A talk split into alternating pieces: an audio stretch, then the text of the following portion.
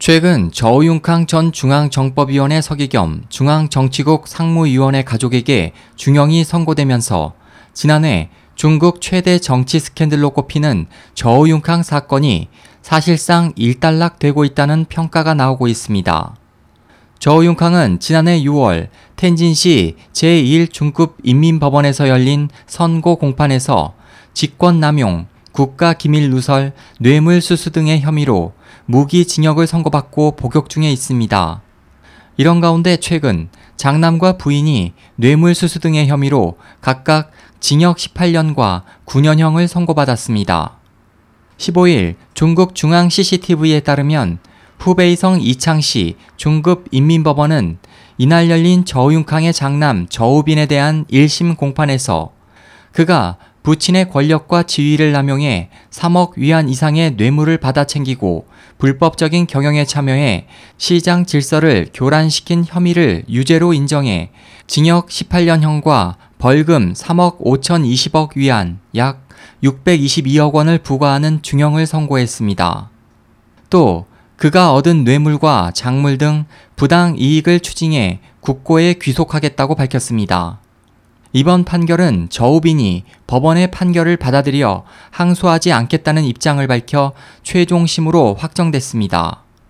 저우빈은 저우융캉이 첫째 부인과의 사이에서 낳은 장남으로 무소불위한 부친의 권력을 배경으로 석유사업 등 각종 이권에 개입해 막대한 부당이득을 축적해온 것으로 알려졌습니다.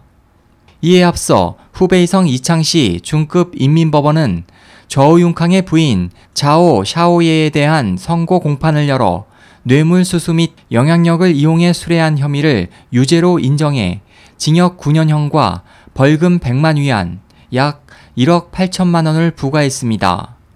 자오 샤오예 역시 이번 판결에 대해 항소하지 않겠다는 입장을 밝혀 1심에서 최종 확정됐습니다.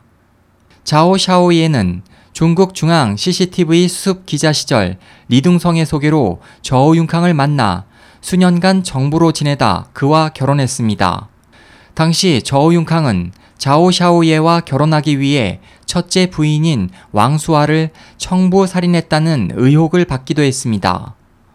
그 밖에 중국은 저우융캉에게 무기징역을 선고한 것과 별도로 거용샹, 왕용춘, 장제민, 리춘청 등 저우융캉 핵심 측근들에 대해서도 징역 13년에서 20년형의 중형을 잇따라 선고한 바 있습니다.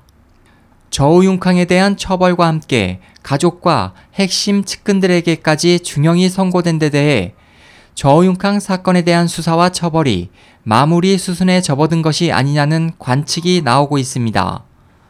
SOH 희망지성 국제방송 홍승일이었습니다.